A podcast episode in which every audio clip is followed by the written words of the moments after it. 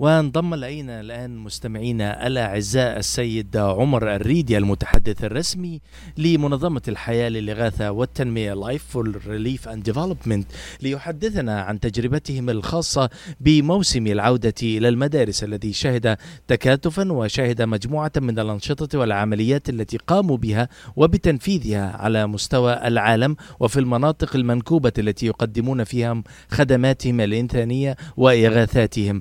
أستاذ عمر أهلا وسهلا بيك. أهلا وسهلا بحضرتك أستاذ سامح تحياتي ليك ولكل مستمعينك الكرام. نشكرك على هذه المداخلة. معكم مرة ثانية شكرا جزيلا. آه طيب يعني موسم العودة إلى المدارس تتزامن هذه الأيام ربما مرت حتى موسم عودة المدارس ولكن نعرف أن أدائكم ونشاطكم واستعدادكم لهذا الموسم يعني يتم قبلها بعدة أسابيع. هل لك أن تطلعنا على إضاءات حول طبيعة الاستعداد لهذا الموسم في مناطق العمل حول العالم وكيفية تطبيق هذه الخطة التي أعدتموها ومن الذي استفاد منها بشكل كبير؟ تفضل. تفضل. آه طيب دعني آه أقول لك يعني وأنت تقول مرت أيام العودة للمدارس فهي بالفعل مرت في الولايات المتحدة الأمريكية وفي العديد من البلدان ولكن من مميزات أن تكون آه منظمة عالمية تعمل في جميع دول العالم أن هناك اختلاف في توقيتات بدء العام الدراسي ببعض من الدول فبعض الدول إلى الآن نحن نقوم بتنفيذ المشروع حاليا وبعض الدول سنقوم بالتنفيذ في خلال الشهر القادم وهو ما يجعلني أبدأ محادثتي معك بتشجيع كل مستمعين حضرتك الكرام بعد أن يستمعوا لملخص ما تقوم به مؤسسة Life Relief and Development من جهود لضمان العملية الدراسية والتعليمية الناجحة للأطفال أنهم ليسوا متأخرين ويستطيعوا المشاركة معنا في هذا البرنامج العظيم حول دول العالم. دعني أقول لك يعني ابتداء نحن في هذا العام أضفنا ثمانية دول جديدة. لم نقوم في بتنفيذ مشروع العودة للمدرسة بها العام السابق. وإجمالي عدد الدول التي ينفذ بها هذا المشروع هذا العام 27 دولة حول العالم. يعني دعني أقول لك سريعا هذه البلاد. نحن نعمل في أفغانستان وبنجلاديش والبوسنة ومصر وأثيوبيا وجامبيا وغانا وهايتي وكذلك الهند وإندونيسيا والعراق وساحل العاج والأردن ولبنان ومالي وموريتانيا والنيجر ونيجيريا وباكستان فلسطين السنغال سيراليون الصومال سريلانكا أوغندا واليمن. أنا عارف هذه قائمة كبيرة شيء ولكن يدعو إلى الفخر بصراحة. شيء يدعو إلى الفخر والله. صحيح. هذا كله بجانب الولايات المتحدة الأمريكية والعمل في ولاية ميتشيغن وتكساس وفرجينيا طيب دعني يعني أمر سريعا على المشروع. كما تعرف هناك العديد من الفقراء والأيتام الذين ندعمهم على مدار العام وهم بحاجة إلى أن يشعروا بأنهم طلاب عاديين وأن يحصلوا على حقهم المكفول لضمان عملية تعليمية سوية. وبالتالي الحد الأدنى لكي يحصل الطالب معلوماته وكي يحصل الطالب دراسته أن يحصل على الحقيبة المدرسية وبها الحد الأدنى من المستلزمات. هذا هو الحد الأدنى.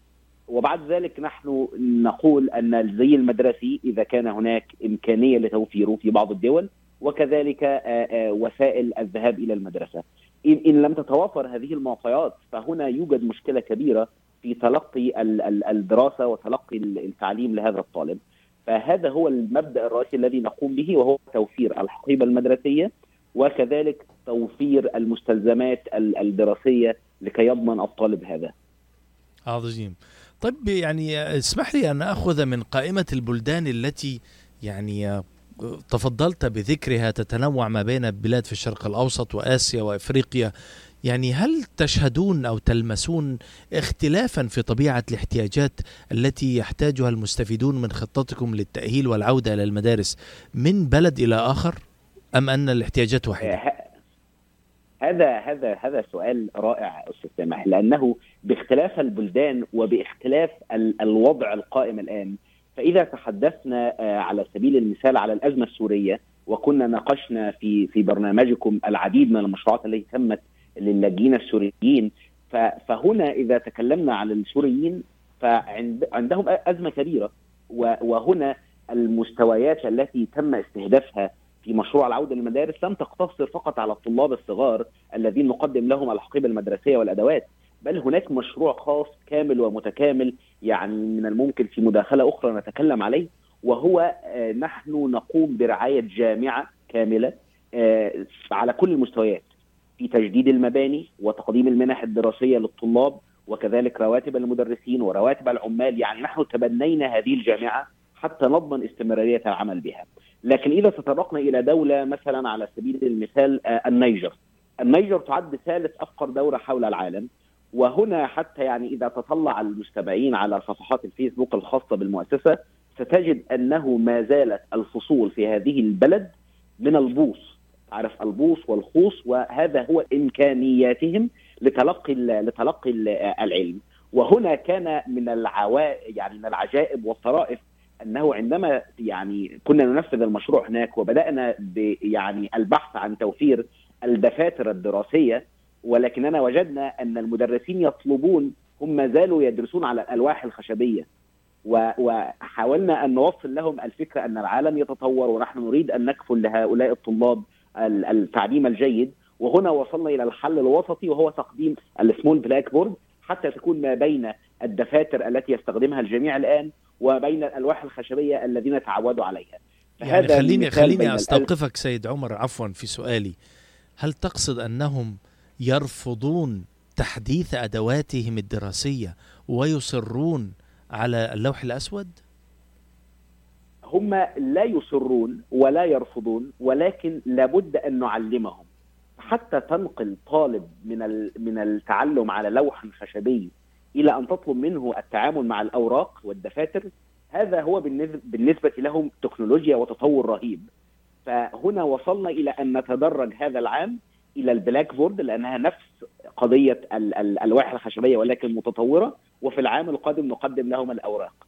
فهم هم لم يروا هذا لم يروا في في حياتهم في القرى الصغيرة في النيجر التابلت والآيفون هم لم يروا هذا لا يعرفون هذا هم ما زالوا يذهبون وفقط معهم اللوح الخشبي يكتب عليه الطالب الدرس وبعد ذلك يعود به إلى بيته ويذاكره ويعود مرة أخرى فهذه كانت إمكاني إمكانياتهم. وبناء عليه نحن أخبرناهم أن نحن نريد المساعدة ونريد التطوير ونريد حتى في المرحلة القادمة تدشين وبناء الفصول من الطوب لأن طبعا مع الحرارة الشديدة هناك في أفريقيا مع مع العوامل الطبيعية هذا ليس مناخ جيد لتلقي العلم. فهنا الفرق ما بين النيجر وسوريا. وإذا تكلمنا هنا عن الولايات المتحدة الأمريكية فطبعا هو توفير المستلزمات والأدوات المدرسية المعدة من قبل كل مدرسة أو من كل أستاذ. فهنا يعني اختلاف سريع وبسيط ما بين الشرق الأوسط متمثلا في سوريا افريقيا متمثلة في النيجر وهنا في الولايات المتحدة الأمريكية.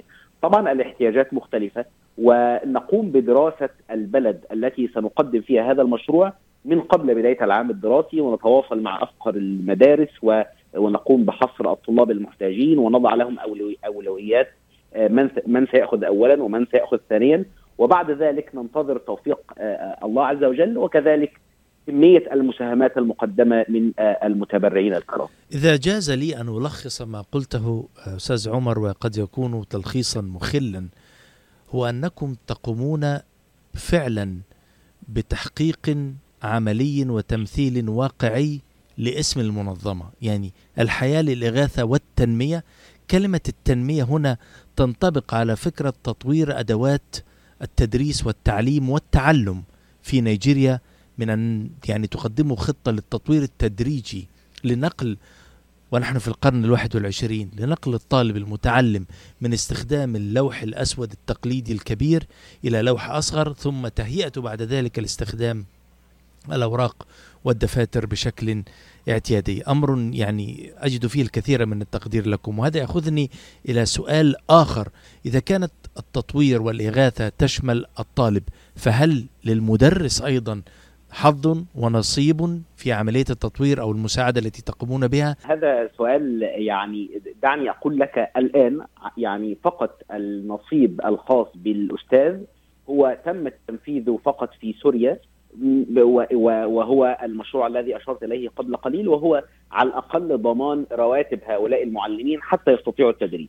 ولكن نحن الآن في صدد كما كما كما تعلم نحن نقوم بدراسة الواقع والاحتياج ونحاول التطوير ما بين عام والآخر.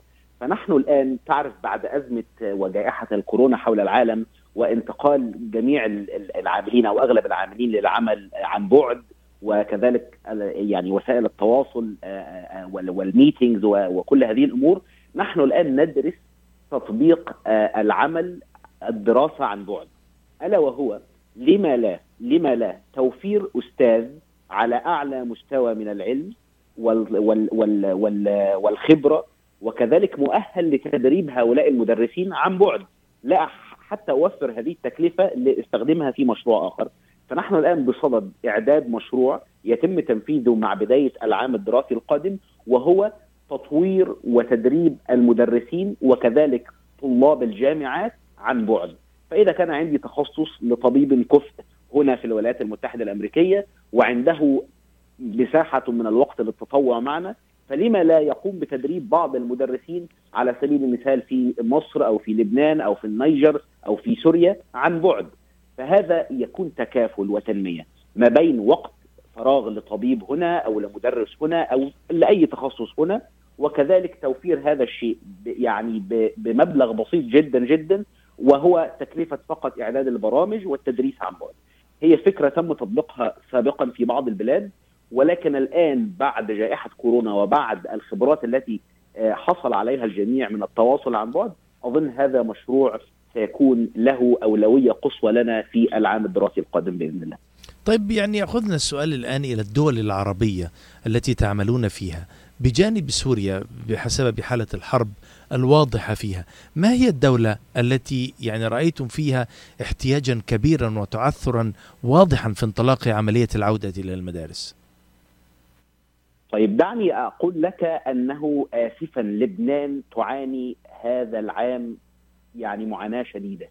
أظن كل منا يعلم هذا وحتى وصول الإمدادات لها ووصول وتقديم العون لها كان من أولى أولوياتنا هذا العام فلبنان كانت تواجه هذه المشكلة وباقي الدول الأخرى التي تعاملنا معها الدول العربية كما أشرت مثل مصر وفلسطين والأردن فهي واليمن طبعا هي دول تحتاج والمشكلة الكبيرة فيها هو عدد السكان، عدد السكان كبير جدا وبالتالي إذا نقول مصر على سبيل المثال أو نقول اليمن أو أو أو هذه البلاد هي بها عدد من الطلاب الكبير وهي مساحة جغرافية ليست بالصغيرة فبناء عليه تجد أن هناك طبقة من الطلاب يحصلون على كل مستلزماتهم وطبقة أخرى لا تستطيع أن توفر أي شيء وبالتالي كان هناك فرق واضح ما بين هذه الطبقات وكان لابد لنا أن نتواجد هناك وأن نذهب ونسافر مسافات بعيدة حتى نصل لهؤلاء الطلاب. يعني أنا كنت بنفسي أنفذ مشروع العودة للمدارس قبل شهر في مصر أنا رأيت ما لم أتصور أن أجده في مصر من من حالة من الاحتياج والفقر و و وتقدير الطالب لأشياء هو يعني دعني أقول لك قصة قصيرة سريعة في مصر. طالب من الطلاب وهو يتيم وهو كفيف فكان من مستلزمات التي تم تقديمها إليه مع الحقيبة المدرسية والأدوات زجاجة مياه يعني نحن نرى أن هذا حق طبيعي. كانت فرحة هذا الطالب وهو يحكي لي ويقول أنا كفيف وعندما أشعر بالعطش باقي أصدقائي يلعبون هنا وهناك ولا أجد من يساعدني للذهاب إلى مكان شرب المياه. فأنا سعيد جدا بتواجد زجاجة المياه هذه معي الآن لأني لن أحتاج إلى أحد ليأخذني للشرب بعد الآن. طبعا لا تتخيل لا تتخيل مدى سعادتي بهذا المساعدة. لا تتخيل مدى أن يساعد أحد المستمعين أو يساعد أحد القادرين بدفع مبلغ ما بين 20 إلى 50 إلى 100 دولار أن يغير هذا الوضع لطالب مثل هذا بقية عمره وأن يدعو له وأن يتمنى له الخير. هو هو هو تغيير تغيير في حالة ومسار التعليم للطالب.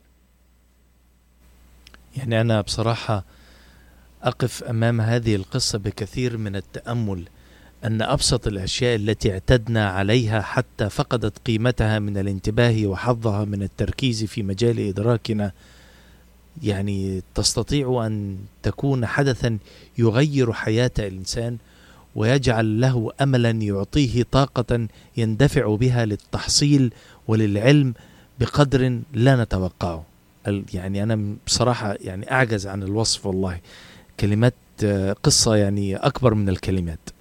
فاصل آخر ونعود معكم مستمعينا الأعزاء في هذا اللقاء المتميز مع الأستاذ عمر الريدي المتحدث الرسمي باسم منظمة الحياة للإغاثة والتنمية لنستكمل معه حديثنا حول الاستعداد للعودة إلى المدارس في مختلف دول العالم والمناطق التي يعملون بها. فاصل ونعود ابقوا معنا. العطاء قصة رائعة بدايتها إنسان يهتم ونهايتها إنسان يحتاج.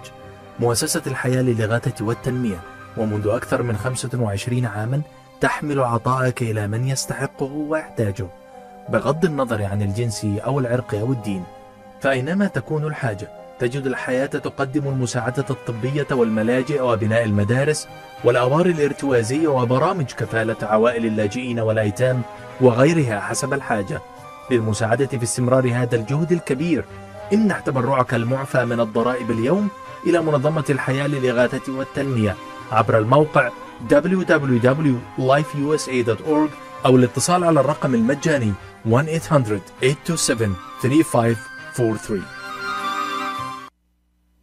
عودة مرة أخرى مستمعينا الأعزاء ولا زلنا في ضيافتنا الأستاذ عمر الريدي المتحدث الرسمي باسم مؤسسة الحياة للإغاثة والتنمية.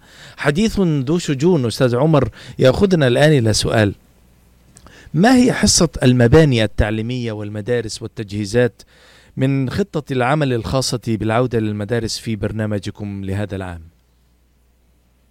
آه هذا هذه المشروعات نحن لا نأخذ من حصة المشروع الخاص بالعودة للمدارس لهذه المشروعات تحديدا ولكن عندنا مشروعات خاصة لكل بلد فعلى سبيل المثال آه قبل ثلاثة شهور قبل بدء العام الدراسي في العراق تم تجديد مدرسة بالكامل وتم يعني كان الأولاد يفتقدون.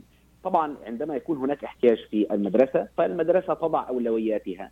فالمدرسة قامت بتوفير ال desk الخاص بالطلاب فقط وطلبت آه، يد العون من مؤسسة Life Relief and Development وكان لهم احتياج عاجل لتجديد وترميم بعض الفصول وكذلك تجهيز الصالة الرياضية للأولاد. فطبعا لم تتأخر مؤسسة Life for Relief and Development وقمنا بتجهيز هذه المدرسة. ومشروع آخر في كينيا في مخيمات وجير ومخيمات دداب التي تضم الكثير من اللاجئين الصوماليين والكينيين والأثيوبيين وهو مخيم له له باع طويل لأنه به العديد من من اللاجئين. لم تكن هناك مدرسة متوفرة لهم غير الفصول التي بنيت من الخوص فتم بناء مدرسة كاملة لهم عن طريق مؤسسة الحياة. وتم امدادها بوصلات المياه وما زال هذا المشروع قائم آه، إلى الآن وهو ضمان التعليم لأغلب اللاجئين في هذا آه، الملجأ.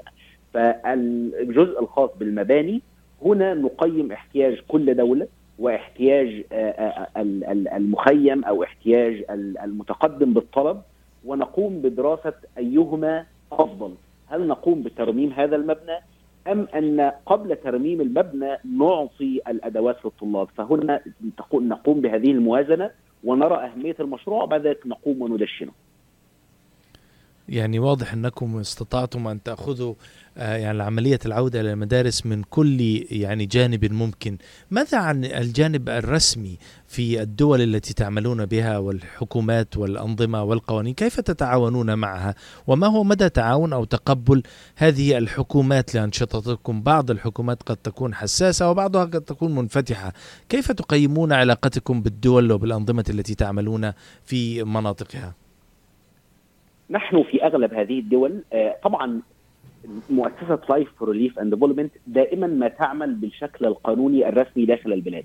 أغلب هذه البلاد نحن لنا آه، هناك مكاتب بها وبعض الدول الأخرى نحن لنا شركاء نقوم بالعمل من خلالهم ولكن دعني أقول لك ما التمسته على مستواي الشخصي في آخر سنتين أن الاحتياج الشديد في جميع هذه البلدان خففت من وطأة الرسميات. وهنا كان مرحب بنا على كل المستويات. آه، تقصد أن, است... أن طول فترة عملكم في هذه الدول أنشأ نوعا من الثقة المتبادلة خففت من طبيعة الأنظمة وقسوتها عليكم؟ صحيح.